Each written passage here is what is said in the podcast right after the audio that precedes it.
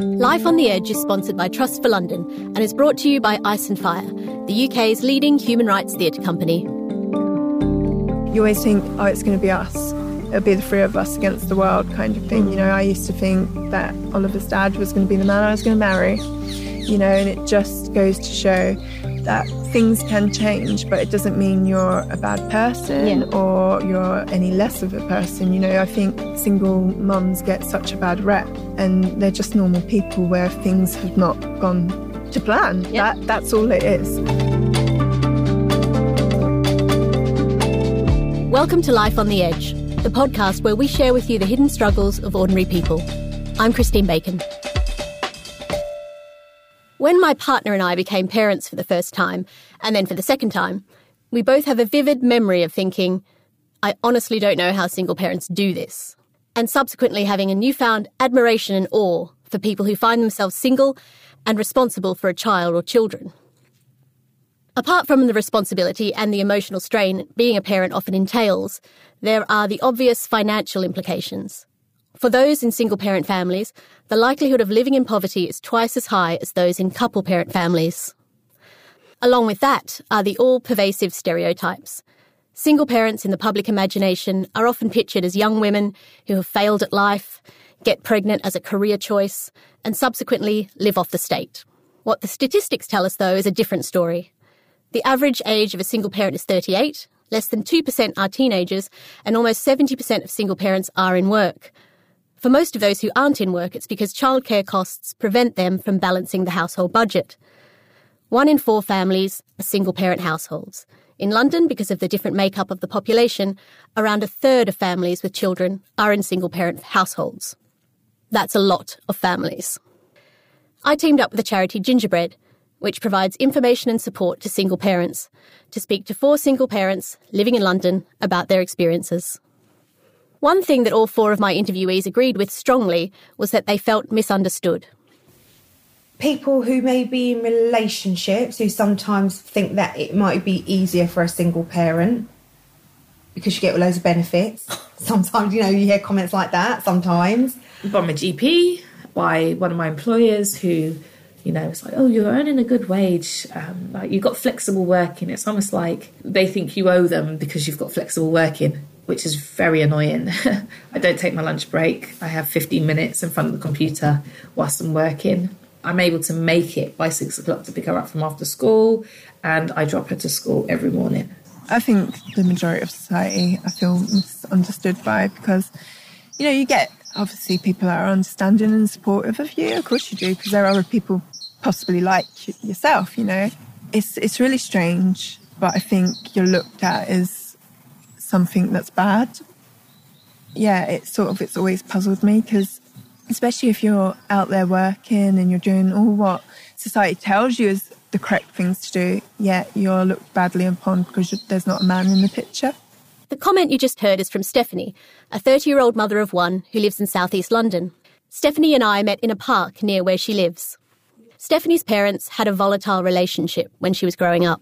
I still, to this day, remember like sitting in bed with my like Lion King cassette, turning the volume up to try and drown out the shouting and screaming. So, you know, and you think it was so like long ago, you know, think when the Lion King came out, you know, when it was popular, you know, this was like years and years ago. But to still at 30 have that memory in your head. So when people say, you know, you forget things, you don't, there's things that really, you know, stay. I just remember just sort of like curling up in bed and just wanting it to stop, because they were like downstairs and I could hear them. And it was just, you know, it's not things that children should have to sort of go through, really, to be honest. You know, I remember times when, like, he sort of beat her up when she was in the bath and she was sick everywhere, you know, and, yeah, it was pretty horrific at times. You know, he'd get me in, like, headlocks and hit me in the head and that. And, you know, sometimes I even joke that's probably why, because I didn't have my first epileptic seizure till I was about 14. At the hospital, they kept saying, oh, that's quite late. You know, it usually shows signs when people are a lot younger. And I always used to, like, joke to myself and be like, oh, it's probably being hit in the head. Because when I got scans for my epilepsy, I've got, like, damage to the left side of my brain. Despite a difficult home life, Stephanie did really well at school and went on to university to study graphic and digital design. I love seeing like visual things, visual beauty in the world, and, you know, things that just sort of like, you know, stick out to you, you know, even like, I mean, I know today I'm not very like jazzy, but people will see me at work and be like, oh, Steph, you look like you're going to go out. And I'm like, well, I never go out, so I might as well wear something nice to the office. Just like to try and, you know, be a bit jazzy, a bit different. You know, I sort of roll into work sometimes in like big red tutu skirts, you know, and like a green sparkly top, you know, only from Warehouse and H&M, but I will sometimes pick the most quirkiest things from those stores. She met the father of her child when she was 18. This is going to be a funny little tale. Job centre, yes. We were both there and I sort of like saw him and I found him really attractive. And I never do this, so I don't know what made me do it, but I had to go over and ask for his number. So yeah, and I never approach people because I always think, no, they won't be interested. But for some reason, I just did it. The relationship started soon after and that led to nearly 7 years together. At 23, she was finishing university and she became pregnant. Although she thought she never really wanted children, she was excited, they both were, and her boyfriend was really supportive throughout the pregnancy. He started working full-time. After the baby was born, they moved to their own place, and that's when things started to change. Wanted my son to sort of be asleep when he got up for work. He wanted him to be asleep when he got in from work. If he was awake, I'd get moaned at and, you know, sort of, he would say to me, oh, have you been giving him naps throughout the day? Why is he awake? You know, he should be asleep. You know, what have you been doing? Sometimes I'd make dinners for when he got in from work and he'd moan about them. He wanted the house to be tidied. He wanted his clothes ironed for work, you know, while I'm trying to care for a newborn. Problems are ticking over. I tried to sort of end it a couple of times, but, you know, obviously I know he didn't want it to happen. You know, he was sort of be on the floor crying, begging me not to. So even though you know it's over in your heart, because you can't bear to see someone in that state, you kind of say, oh, okay, we'll give it another go, but you know it's already dead. It felt really hard because I was still relatively young in a way, you know, and I just didn't really know how to handle it. In my head, I thought we kind of would be at a stage where if we just knew it won't work and we could just walk away. Their son was 2 years old when the relationship eventually came to an end. And even though Stephanie knew this was on the cards, when it finally happened, it hit her hard. Like many single parents, finances became the top-tier concern. I'd say money, because obviously I was getting assistance, he was sort of working, but we were like paying everything sort of half and half. And then all of a sudden, you're not paying things half and half, you're paying it all yourself, and you're only relying on the little bit of money you get. The child's father gave a small contribution for a while, which went up slightly after she went to the child maintenance service for help, but that stopped recently when he moved abroad and now pays nothing. She was told that she would need to track him down and go to court if she wanted to get any money from him. When the relationship ended, she needed to find work. She did a lot of temping, short-term, fixed jobs. Luckily, her mum was around to help. When her son was almost ready to start school, she got a permanent job. She was working with the company for almost 2 years when she made a complaint to HR about her manager and was made redundant 5 days later. She managed to find another job as an office manager in a PR firm, but she still had bills to pay and there would be no income for that first month of work. She asked everywhere, all the charities, but she was told no help was available in her situation. She asked her new employer for an advance payment, but they said no. You know, it's all like push, shove, right, you're in a job now, but we're going to leave you. And you need to sort of figure out what you're going to do. And if you're a single parent, that's very scary. I was sort of like panicking and my mum's like, tell me, oh, you know, calm down, stop stressing. But I was like, well, what am I going to tell my landlord if I can't pay him? I'm £700 short. You know? And there's nowhere to go. Yeah. So you eventually found somewhere, though, which was... ABTA Lifeline. And, you know, that's only because I had previously worked in travel and some of the companies that my company owned, like the brands, were ABTA brands. And, I mean, if it wasn't for them, I have no idea what I'd do. So ABTA Lifeline, you know, they were such a saviour for me, you know? Cause, you know, it wasn't just covering my rent. They gave me, £200 worth of Tesco food vouchers, you know, so that was just, was amazing, you know. Stephanie now earns an annual salary of £24,000. After rent for her one-bedroom flat, bills and travel card are all accounted for. That leaves her, she says, with about £50 per month. She's had a year-long battle with HMRC about her entitlement to working tax credit. I got my working tax stopped because I went up to 24,000. I don't think 24,000 is enough to warrant a stop of working tax credit when I have £50 to get me through till next payday. When you're a single parent, yeah. I think they need to do more means tested to see how much rent you pay individually. You know, they need to do it on an individual basis, not class everyone as the same. With that gone and getting no money from my son's dad is hit me hard. So what do you miss out on? Well, me and my son used to go horse riding, so that's the main thing. But that's what we used to do as little bonding and enjoyment. And we used to go for a meal, you know, once a month when I got paid. But now I have to sort of just rein them things back, you know. I mean, the only reason we went to Brighton the other weekend is I only had to buy his ticket, which was only £2 to return, because someone was giving away a ticket in work, an adult's ticket. So I snapped that up straight away and we went to Brighton, you know. But it's, you now have to count your pennies. I met with Sumi, research officer at Gingerbread, to talk about some of the themes my interviewees were raising. I asked her about what Gingerbread's clients were reporting around spending money on activities with children. And it's something that's come up a lot in our research around family finances, around single parents' finances, because they're on such a tight, sort of tightrope financially. Children's activities is often the first thing that they have to cut from their budget because it's sort of, you know, it's not the essential costs of housing and food and utility bills. But at the same time, single parents really express very strongly how difficult that decision is, how they feel that, understandably, rightly, feel that those sorts of activities are crucial and important for children's well-being in terms of widening their horizons, and also just the sort of parent-child relationship, like you were saying, sort of just having fun. That's part and parcel of that relationship, and taking that out, they know is sort of at a loss to their child, and that's quite a hard thing to deal with.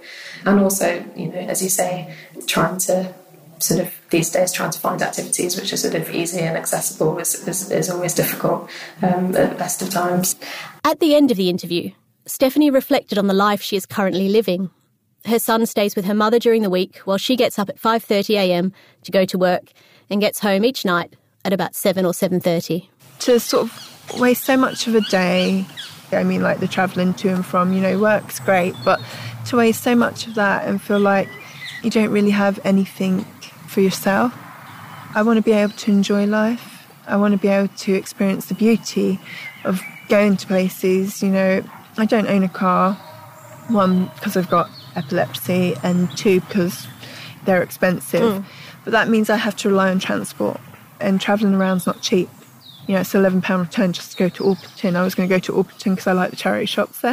And then when I went to Evergreen train station and I asked, they said, like, you know, £11. I was like, oh, I'll forget it. I'm not doing that. Yeah, just to go to Alperton, which is not even that far away, really. The next person I met was Emily. She is a 35-year-old mother of one who lives in West London and is a child of what she describes as very strict Ghanaian parents. I asked her how she dealt with the Catholic upbringing. Oh, that was a nightmare. I shouldn't really say that because if my mum listens back, she's going to kill me. She'll be like, oh my goodness, pray to the Sacred Heart now. You'll never be forgiven. That was quite interesting because although my mum, she's still quite a strict Catholic, it was always, you know, marriage, it was always... I think the guilt thing was a massive thing, so exploring relationships and stuff like that. It was always, based on Christian foundation, I guess, it was always books before boys. In fact, I was a good girl. I was too scared of going to hell, A, and B, too scared of being shipped back to Ghana to sell tomatoes in the market, which was always a real threat. Yeah, if you don't behave yourself, I will ship you to your grandmother. Okay, and I did see some of my peers get sent back home, so it's like, yeah, better toe the line. Her parents also encouraged strong work ethic from a young age. I started working when I was 13 because my parents, I couldn't really afford it, but actually we had a really good grounding in financial management. My mum would almost buy us anything we wanted, but we wouldn't be able to access it until we paid her back. So those brand new LA gear trainers that were really cool with all the laces, and, you know, it was like, Mum, I love them. She'd get them for us. And then she'd be like, right, okay, every £1 from your pocket money or money earned comes to me until you've finished paying, and then you can wear your trainers. And so it was great because it made us really ambitious, determined, and we saved. But it wasn't good in another way, because we then learned that if we wanted anything, it was only us that could do it. Therefore, when we couldn't do it ourselves, then we felt like failures. After going to an all-girls Catholic school, Emily then went to an inner-city college, which she describes as a real culture shock. You know, introduced to just real social issues, you know, from knife crime, which is very prevalent today, but actually there were young people carrying knives when I was at college, and I'm 35 now. Cannabis. I never smoked, thank goodness, because every time I tried a cigarette, I felt like someone was strangling me, and I thought it was like St. Anthony or something, so I was like, not for me. But I got the greatest life lesson there, definitely. In what sense? Just understanding the dynamics between male, female, understanding different cultural practices and faiths, understanding, you know, I live in a leafy suburb in London, and I, you know, often used to go to Margate and Herne Bay, and for some of my inner city college peers, that was like, what the hell are you, you know, that's weird, you're strange, you're unusual for a black woman, you're a black girl, you're weird.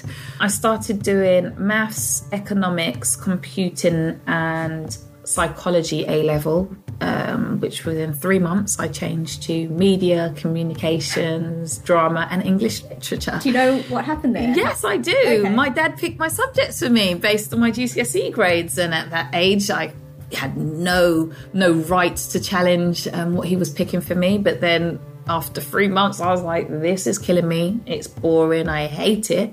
So I changed my subjects without him knowing until I got my grades back.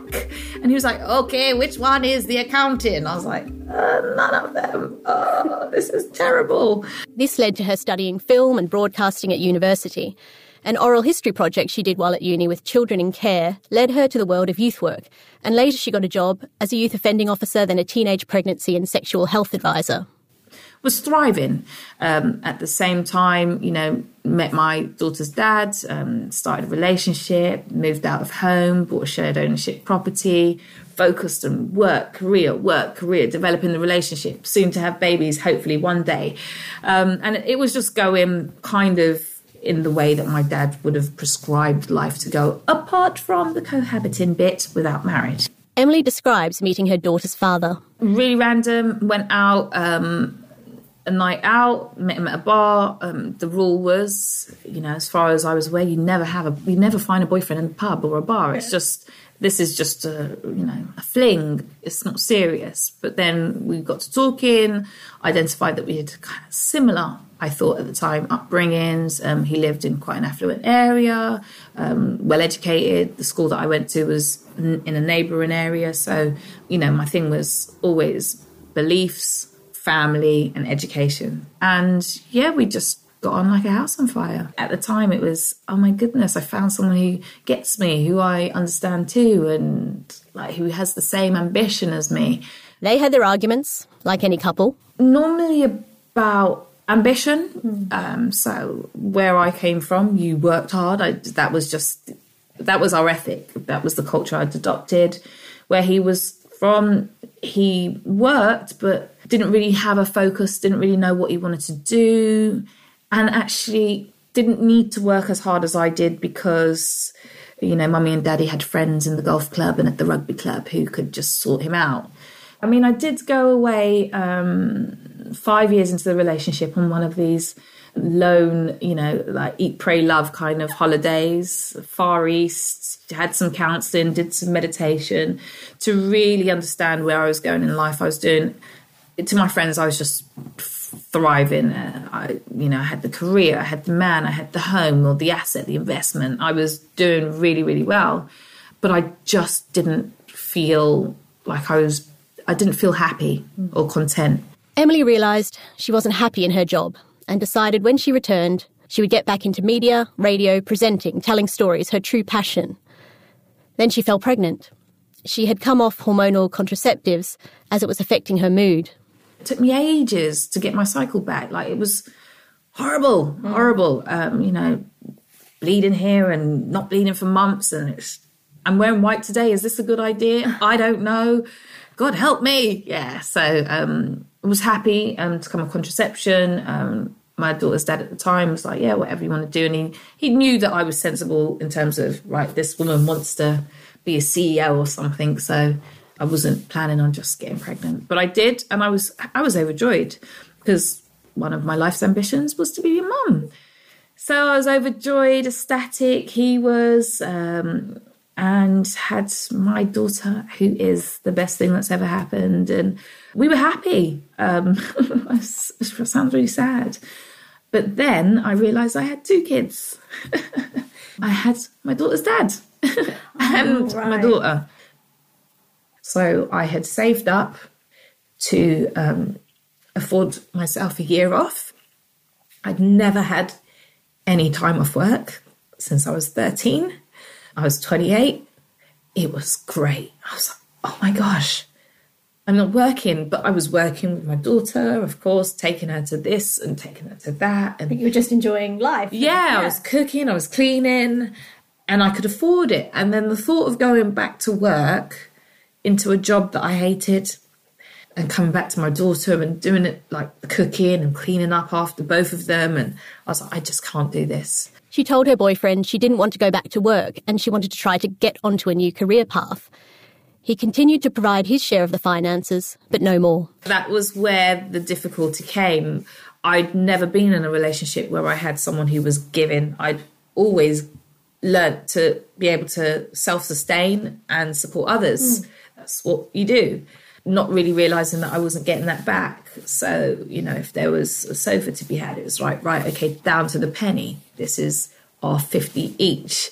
You know, I think I could count on my hands the amount of times that I was treated to, oh, here's Beyoncé tickets or what have you. Sexy underwear, for example, it's to your benefit more than it is mine. Like, every now and again, babe, why don't you drop me some change? That things like that never happened. So it was all at my expense. Okay. Right? From sexy stuff to boring formal shopping, like, let's go and get the food shop. Emily took voluntary redundancy and trained to become a Zumba instructor. Who could afford gym? Like, why don't you teach it? You know, I love dancing anyway. Okay. Always loved the arts, always loved dancing and stuff, and done bits and pieces over the years.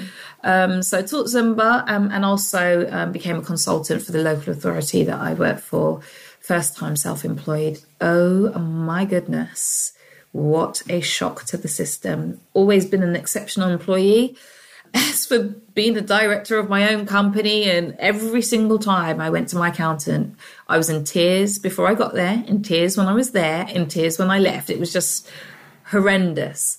And at the time, I was so busy doing the job, operational, being delivery, I didn't have any real grasp of the strategic, the business planning, the finance. I just didn't have that in order. Things were not going to plan. Emily was getting more and more stressed. She started applying for jobs again, but no luck. She started to cut back on her spending. I won't get my nails done. I won't eat out on a Friday night. That bottle of Sauvignon will soon turn into a Pinot, you know. So it was, you know, I thought, right, I'll just cut where I need to cut. She ended the relationship soon after this, after 8 years together. I don't know what happened. Well, I do know what happened, but because I was looking for jobs before I took voluntary redundancy, like, I was putting the applications in, I just wanted to have the continuity and be safe and secure. And I batted about 70 applications and nothing was coming my way. And I was so stressed and anxious. And I'd started teaching the Zumba as well, started the business. And one day I came in and, it was late and he'd run the bath and sorted out my daughter. And I thought, oh my gosh, he's being really nice. Like, okay, this is lovely. And so I relaxed in this bath and he'd left his phone on the side, and I discovered that some woman had been liaising with him and, you know, was in love with him and all the rest of it. And I was like, are you kidding me? I haven't had time to see my best friends, my friend. Like, I haven't had time for anything because I'm working around the clock to bring it in. And you've got time to meet new acquaintances who fall in love with you. What the hell is this? She lost it and told him to leave, thinking, I'll get over it once I've cooled down. So this was someone who he was training, and they ended up, or she ended up being attracted to him. He said he didn't do anything. It's no skin off my nose now, but it wasn't even the infidelity, or it was unclear. But for me, it was just the fact that I had been and always worked so hard to be the perfect wife, in inverted commas, mother, and never asked for anything. I wasn't getting anything that I couldn't give myself. And yet you're taking my self-esteem and confidence away with this rubbish. It was knee-jerk. I did not expect the relationship to be over. He didn't expect the relationship to be over. It was just, you know, after a couple of days, he'd be calling me and I was talking, and I was like, I actually don't want to talk to you at this moment in time. So me thinking it would be like a couple of days, a week. After 2 weeks, it's like, I'm coming home now. I'm like, no, you're not. I will call the police if you try and come back. And 2 weeks turned into 2 months, and it just, I realised I don't want to be back in this relationship. Mm. And it was very hard for him to accept. And I completely appreciate that, because we'd never broken up. And you know, a child as well. Together. Yeah. And yeah. In the grand scheme of things, he'd done worse in the past. And what the hell is your problem? You know? Yeah. Is this a midlife crisis or something? And I couldn't even articulate it. My mum was like, Did he hit you? And I was like, no. What did he do then? You know, it's like there was no, for all of us really, there was no real reason. The relationship has been over for 6 years now, and Emily was clear from the start that her ex-partner would be a key part of her child's life. Maybe because of my early experiences, I've always believed that where possible, children should know who they are. And the first place they understand that is the universe that created them, which is mother and father. I never, ever wanted to be the stereotype. The black woman, angry, single mother, bitter. No way. I didn't want that for my daughter. Be that resentful woman who makes her question her self-worth because she hates her dad. No. That still remains something that I'm completely against. So he moved around a few times, and I would take my daughter to him. I'd allow them to have their bonding time. Even when she was really little, it's your time together. I'd facilitate that. I'd take her to her paternal grandparents. I was very welcoming of them being involved, not because I wanted to go out on the weekends and rave it up, but yeah, if I have to go to work, yeah, sure, you can have her. And it continued like that for a while. In terms of his interpersonal communication and his, you know, emotional relationship with her, I can't question that. It's exceptional, great, and that's what we want. Her child's father was making a small financial contribution, which mostly went to nursery. But things started becoming strained for Emily financially. She was trying to stay afloat and manage, but her mum could see through the facade. She could see that I was hurting and in need. And she'd ask me, everything okay? No, I'm all right, I'm right. I just need to work. I just need time. I need time. Let me focus. Let me get on with it.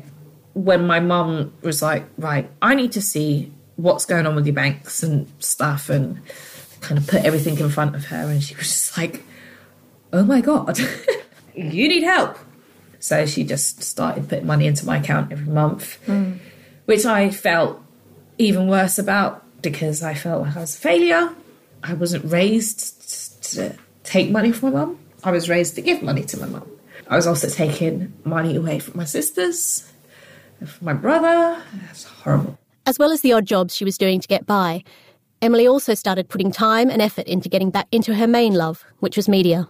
So I was working on voluntary radio station every single Sunday.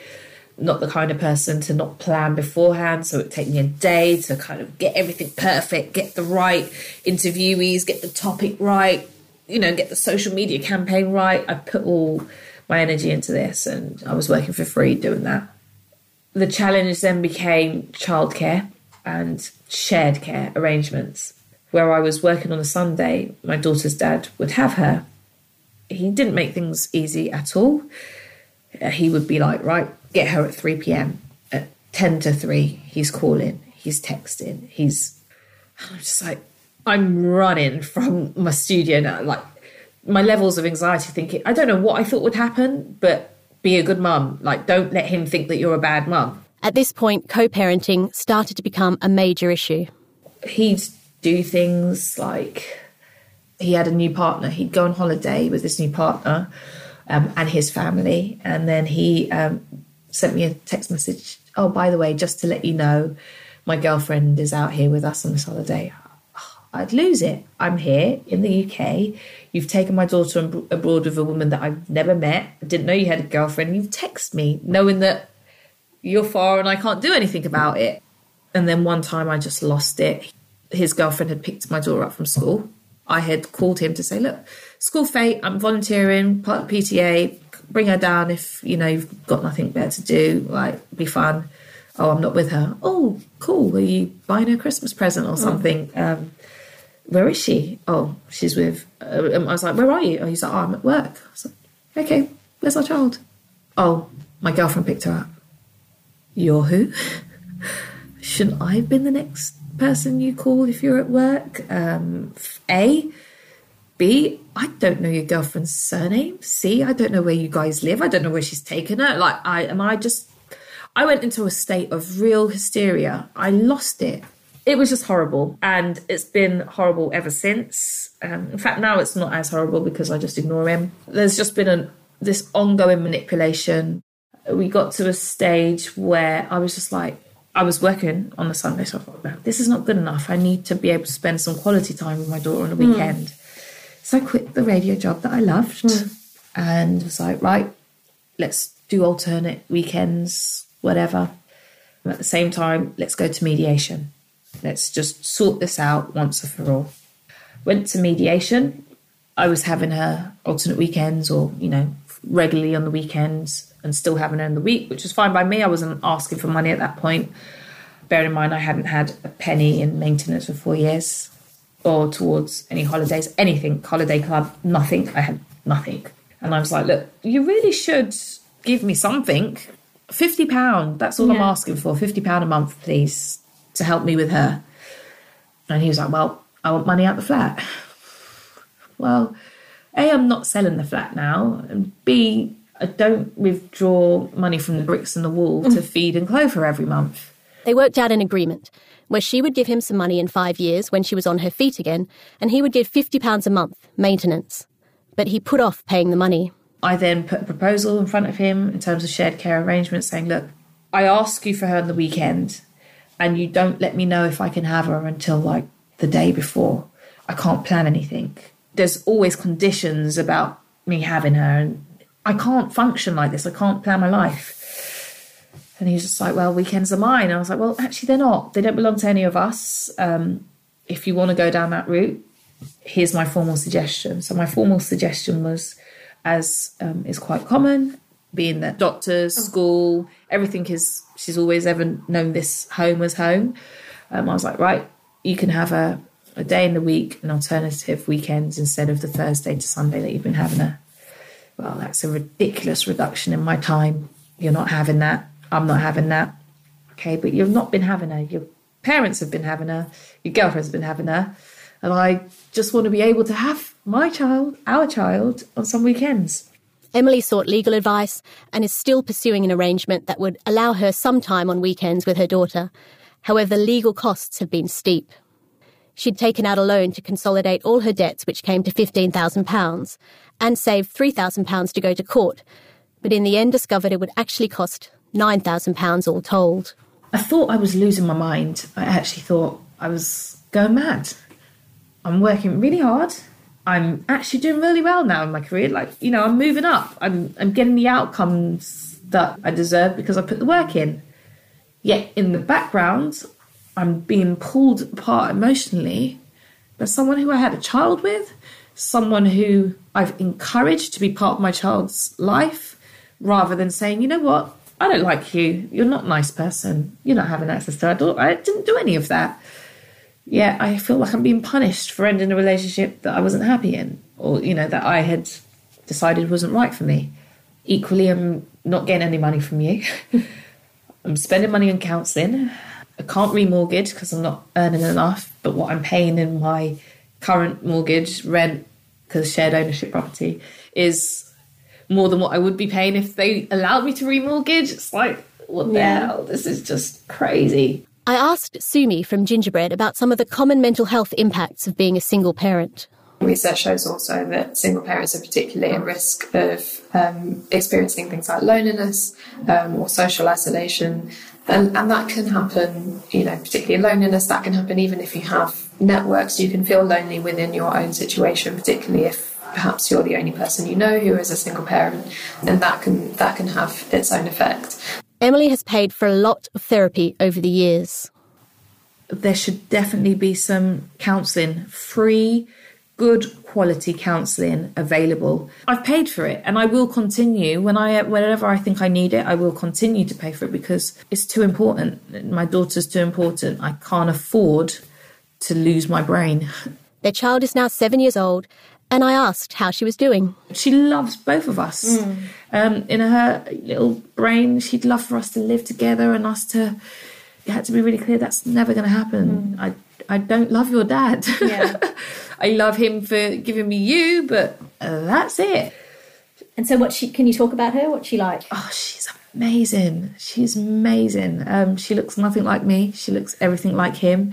Her personality is very similar to mine, which is great. It's probably not going to be great when she's 13 or 16 and we're having clashes because we're so alike. But she's very kind, very caring, very nurturing. I feel sorry for her, but she's kind of developed like this real emotional intelligence and empathy, which sometimes makes her a bit vulnerable, I think, because she just wants to make everyone happy. She just wants peace. She doesn't like conflict. So that's the only... I mean, it's a good trait, but I think it's just a shame that she's had to develop that because of her parents. I just look at my daughter and I just feel overwhelmed with love. My friends are fantastic. Yeah. For some peculiar reason, they seem to think that I'm their role model because I've just continued. I definitely agree with the saying that, you know, when someone throws bricks at you, use them to build a wall, build a ladder or build a bridge. And every brick that's been thrown, I'm just like, right, okay, I'm going to step on that and I'm just going to elevate. So I guess they see that in some of the outcomes in my work, and I have to say that they've been impressive. Yeah. They've just... You know, in my brain, I'm so much further. That's all it is.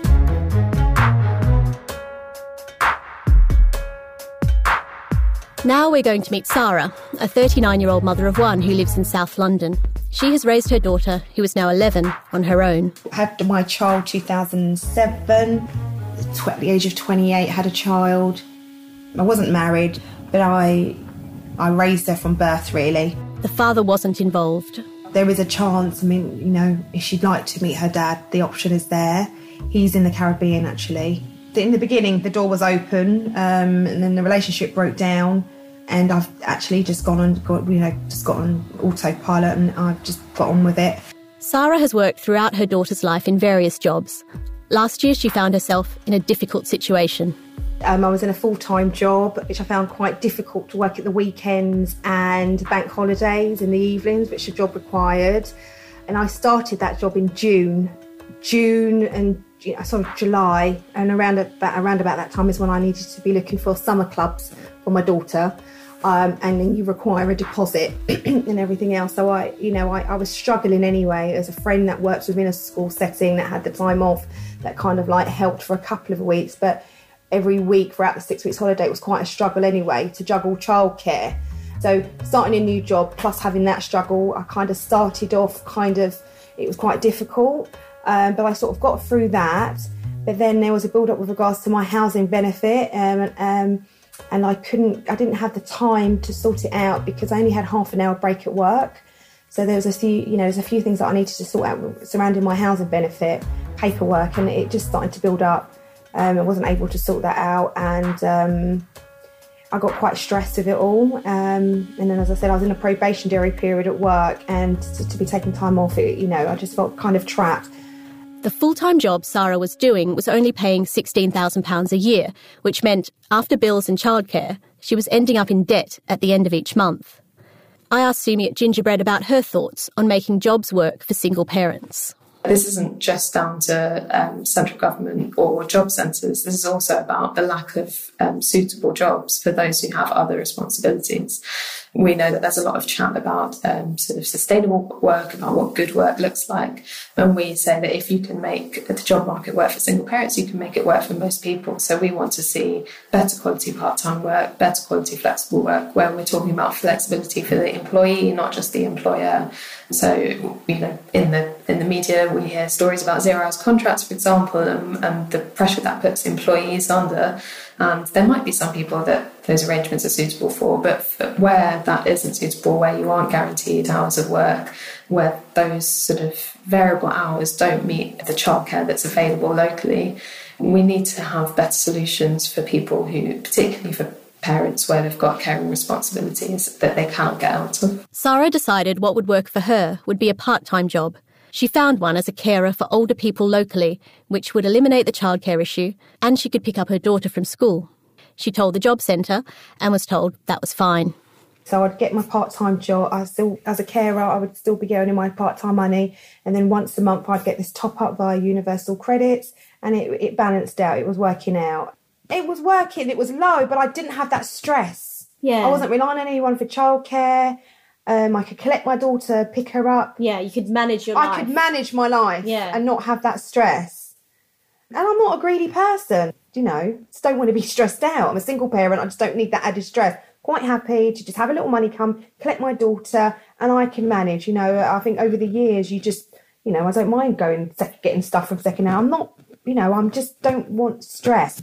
Then 9 months later, the Department for Work and Pensions contacted her and said her top-up through universal credit was being cancelled because a sanction had been applied for 91 days. My heart sank. It's just mucked everything up now, hasn't it? So I've got low income from my care job, I've got no universal credits, and I've got no way of paying those direct debits that I've chosen to come out on that day.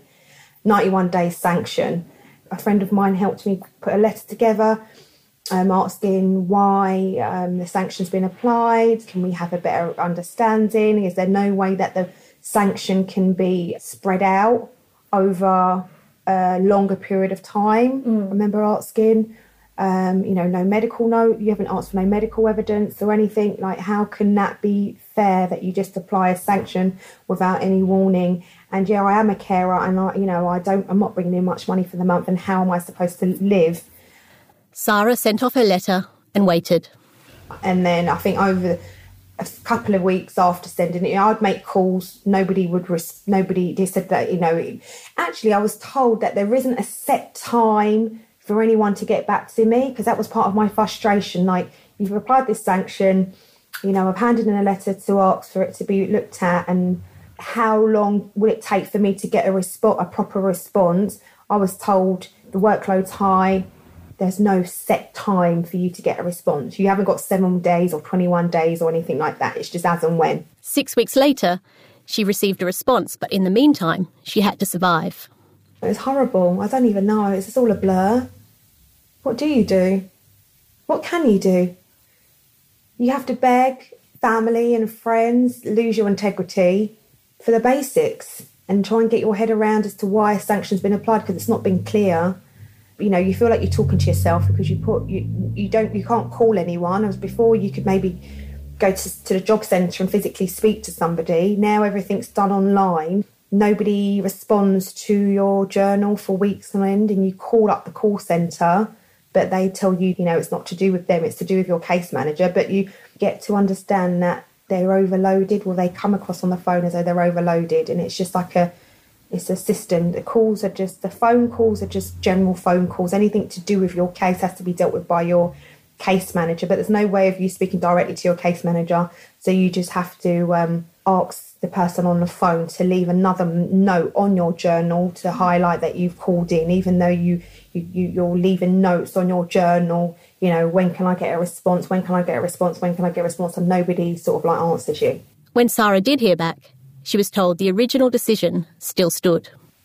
It's just like they're completely dismissive of my circumstances. They've completely dismissed my circumstances. You're on £16,000. You're struggling with childcare costs anyway. you struggle even more when you have term times, breaks, Easter breaks and summer breaks. You know, I was trying, but what I was earning at 16,000 was just really stressful. By me leaving that and then going into a care job, I got a sanction because I haven't given a good enough reason for leaving my full-time job. So Sarah had to get by for 3 months on the small amount of money she was earning in her care job. She was forced to use food banks at one point. The effects of having a sanction for 3 months, you're 3 months behind. So it's this constant having to rebuild yourself up. Anyone who's not had payment for 3 months... They'll feel it. They'll feel it. Yeah. And you're playing catch-up, aren't you, all the time? You've missed 3 months' bills. Research carried out by Gingerbread found that single-parent households have been the hardest hit by tax and benefit reforms since the coalition government came to power in 2010. Sumi from Gingerbread again. We are seeing similar situations to that, and it's one that's concerning because obviously government policy and the sort of drive is to encourage more people into work, which they say is the sort of root out of poverty, is the kind of government mantra.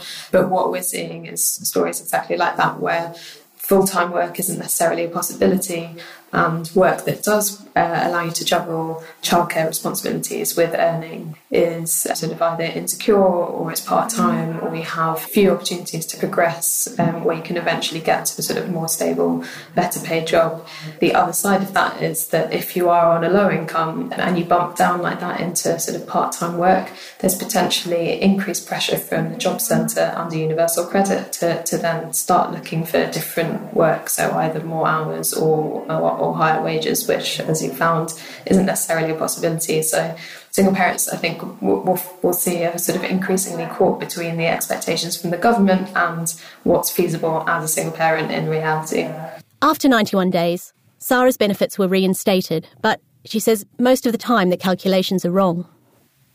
Every month is a different amount because I owe money maybe for payments. The way they do the calculations is not clear. Every month is a different amount, so you don't even know where you are from month to month, really. Family may give my daughter maybe some money, and I'm having to now ask my daughter for money. Oh, can I borrow that?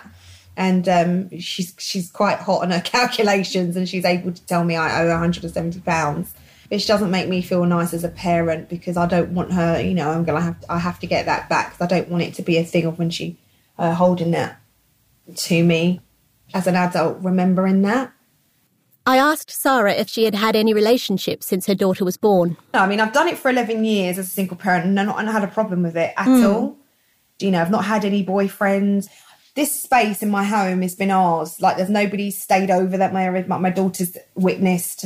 There's no confusion. I've tried to, you know, and she's a young lady as well. I don't want her to grow up in an environment where there's different people in and out of her life.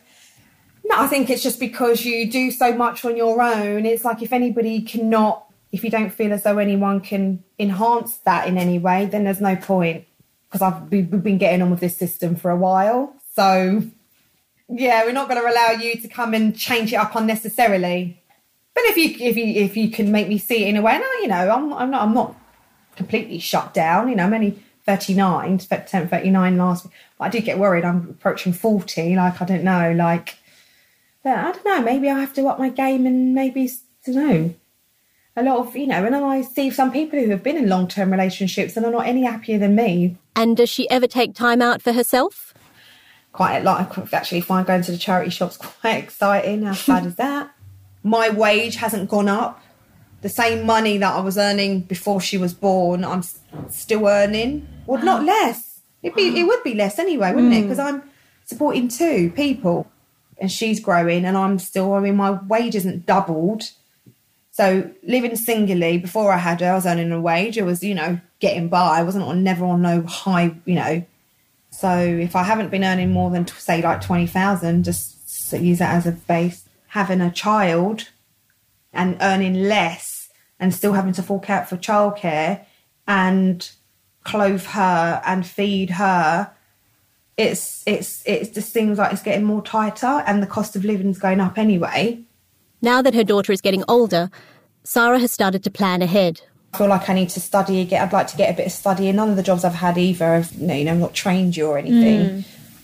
So I got a degree and I don't feel like I'm utilising it. I've done that for 3 years with no one around. Mm. I know that I'm capable, but I'm just always having to find jobs to work around my daughter.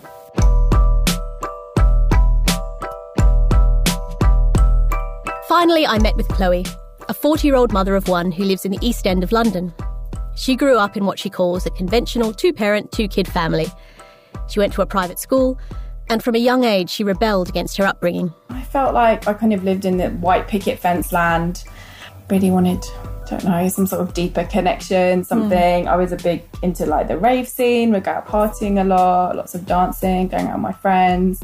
Did a lot of travelling post-university. Kind of everyone was like, go to Oxbridge, but I was like, no, I don't want to do that. Went to Newcastle, was like, get far away from London as possible, do something different. At Newcastle University, she did a degree in psychology.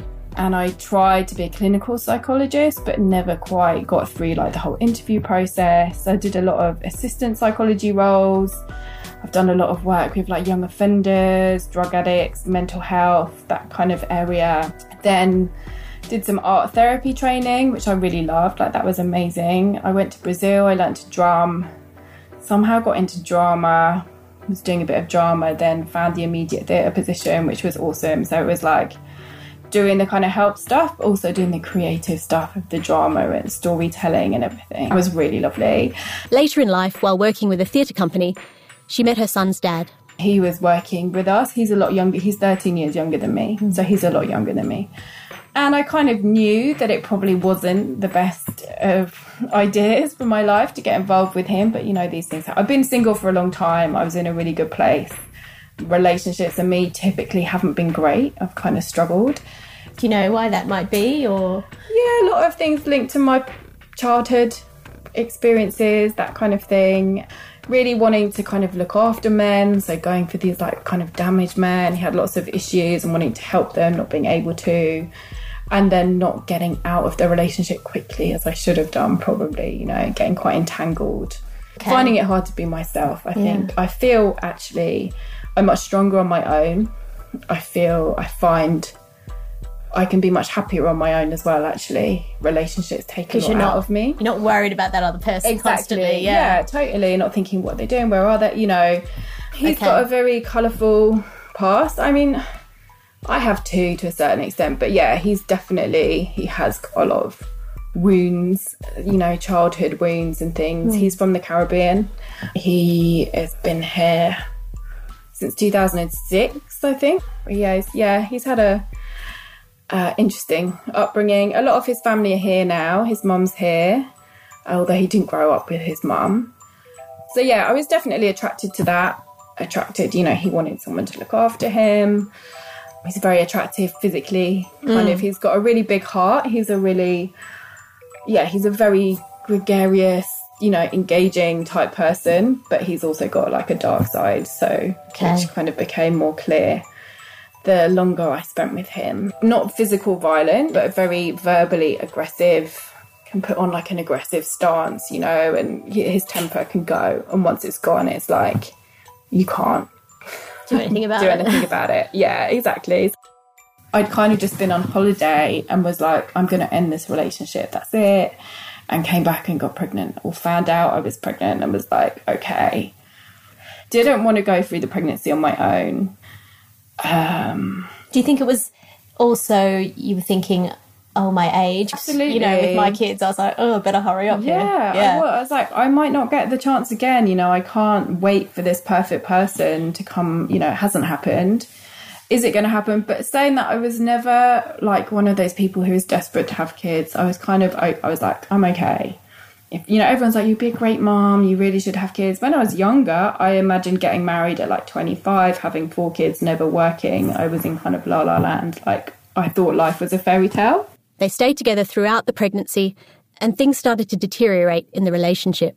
But yeah, there was definitely a divide in like what he was doing. And I could see, I'm like, yeah, you need your freedom. You need to go out and hang out with your mates and things. Whereas I want to be more at home, getting things ready. And we didn't have money, you know, there was no money to go out and do stuff. And he doesn't like going to the pub or to meet, you know, so galleries or things that I might enjoy doing. It's not really his cup of tea. Yeah. He'd rather like be fixing cars and And I think before I got pregnant, I was happy to kind of try and make him happy.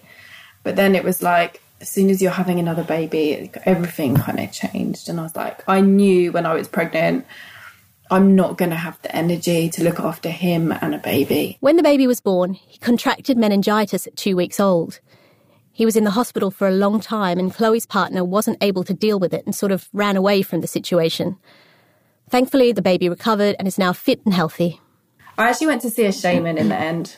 I knew that I needed to end the relationship, but I was just really struggling to do it. You know, I kind of stopped, and we did a big, like, cord cutting. I don't know if you know anything about shamanism, but so... Not much, no. You know, the idea is that we have these kind of psychic cords between ourselves and the people that we meet and the relationships that we had. It might be things from the past that we've been together in the past or the present, you know, whatever it is, but there's something going on. And sometimes you need to really physically cut those cords of energy to actually separate from the person, to be like, I've learned this lesson, whatever it is. So it was a sort of symbolic... It's a really symbolic thing of like, I want this to end. I need to be, you know, because we're so connected, to finish that connection, make it easier in the kind of physical world. She came home emboldened, saw something dodgy on his phone and told him, you've got to go, take your stuff. I'm going out. The baby was 10 months old at the time. And I went to Dalston Library. I remember I've got photos of the day, you know, and kind of hang out, did like a library session, came back 3 hours later and yeah, he'd gone. Ultimately it was like relief. It was like, okay, yeah, I've done it, you know. It's really scary, you know. I didn't want to be a single parent. It wasn't the dream, but I was just like, at least now, yeah, just okay, it's up to me now. I can do things my way. The father of her son has remained involved in the child's life and has made regular maintenance payments. Chloe has always breastfed their son. He's never had a bottle. You know, I guess it is a bit of control on my part. I also was like, because he's so unreliable with time, he'd disappear for hours and wouldn't come back, and I'd get a screaming baby back because he's hungry. And it was just, that would really stress me out. When he's talking and walking, it's going to be easier. And the older Xavi has got, I think the better their relationship has become because of that. Chloe describes co-parenting as being very hard. It's been difficult to get her partner to commit to definite days each week as his job is always changing. So Chloe ended up getting a childminder. So now it works. And now I've got a childminder 3 days a week. But yeah, I mean, yes, he comes over like late at like 7:30. When you're about to go to bed, yeah. Yeah, it drives me mad. I can't go out. You know, he wants me to be here at the same time. So it's still like having two kids. He'll come and like lie on the floor. He'll be like, I'm hungry. Or like, you know, I still love you. Oh, I'm just like, oh my God. It works both ways because sometimes I'm like, I'm really lucky that he's not demanding to have Savvy 3.5 days a week and have him overnight, because that would have destroyed me, I think, actually. I couldn't have done it. And I would he doesn't have him overnight? No, he's never been overnight with anyone. We still co-sleep. We still breastfeed. Wow. I'm totally sleep deprived because he still doesn't sleep through the night. I need to change that, I think. But yeah, so no, he's never had him overnight, but he's not particularly bothered. He can handle a couple of hours and then it's like, you know, have him back now. Not because he doesn't love him, but he just finds it hard. But it's hard. It's like, well, yeah, grow up. It's hard, you know? Chloe's parents have a good relationship with her son now, but were not so supportive when she got pregnant. When I got pregnant, they were really unhappy. Kept asking me, are you going to keep it? Are you going to keep it? Now, if I get upset or complain about stuff, they're like, well, you knew what you were getting yourself into. You decided to have him. There's definitely, yeah, it's hard. But they're like, you know, you're so lucky. You're such a great mum. He's really happy. He's a great kid. So, yeah. And they're like, well, what did you expect? There's quite a lot of judgment. While finances and co-parenting are difficult to deal with and manage, what really takes its toll on Chloe is the lack of time for herself. It's the hardest thing. I'm someone that I need time on my own. Like, I've always been that person that needs to shut themselves away or have like a day in bed, you know, when I'm tired, not speak to anyone, go on like a 3-day yoga retreat. And so, yeah, not having that is really hard. I think it's really difficult to understand unless you're in it, like 24/7. You know, just when you just know, I'm the one that's going to have to get him up in the morning. I've got to get him dressed to work on time. I've got to get myself dressed and to work on time. I can't be, you know, I've got to make sure I'm on time, that I pick him up. just that constant, you're always thinking about someone else. Despite the exhaustion and relentlessness, when Chloe talks about her son, she lights up. He's really, happy and exuberant and joyful. And when I kind of look at Xavi and I feel like his, mission in life is to bring love to everyone. Everyone loves him. And I feel like he's really brought me closer to my family. You know, he just seems to kind of bring people together, it's amazing, really. Mm.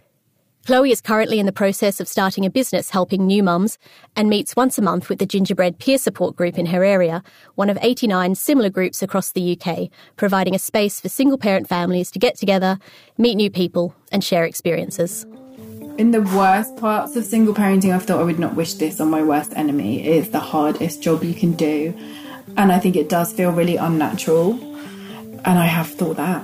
But then I also think, it's a blessing, these children, they came into our world for a reason. And I feel that having Xavi and being a single mum has taught me to look after myself more than anything could have done. And that's a massive positive thing for my life. You've been listening to Life on the Edge. Thanks to Sumi and Faye from Gingerbread and Chloe, Stephanie, Sarah and Emily for sharing their stories. Thanks also to Matthew Schmoll, who helped with reaching out to interviewees for us. And thanks to you for listening. Please take a second to rate us on iTunes or wherever you get your podcasts. If you've been affected by any of the issues in this programme and want to know who to get in touch with for help, there are a number of organisations listed in the show notes. If you'd like to email us, you can do so at podcast@iceandfire.co.uk. You can also find us on Facebook and Twitter @Ice and Fire UK. Thanks for listening. Catch you next time.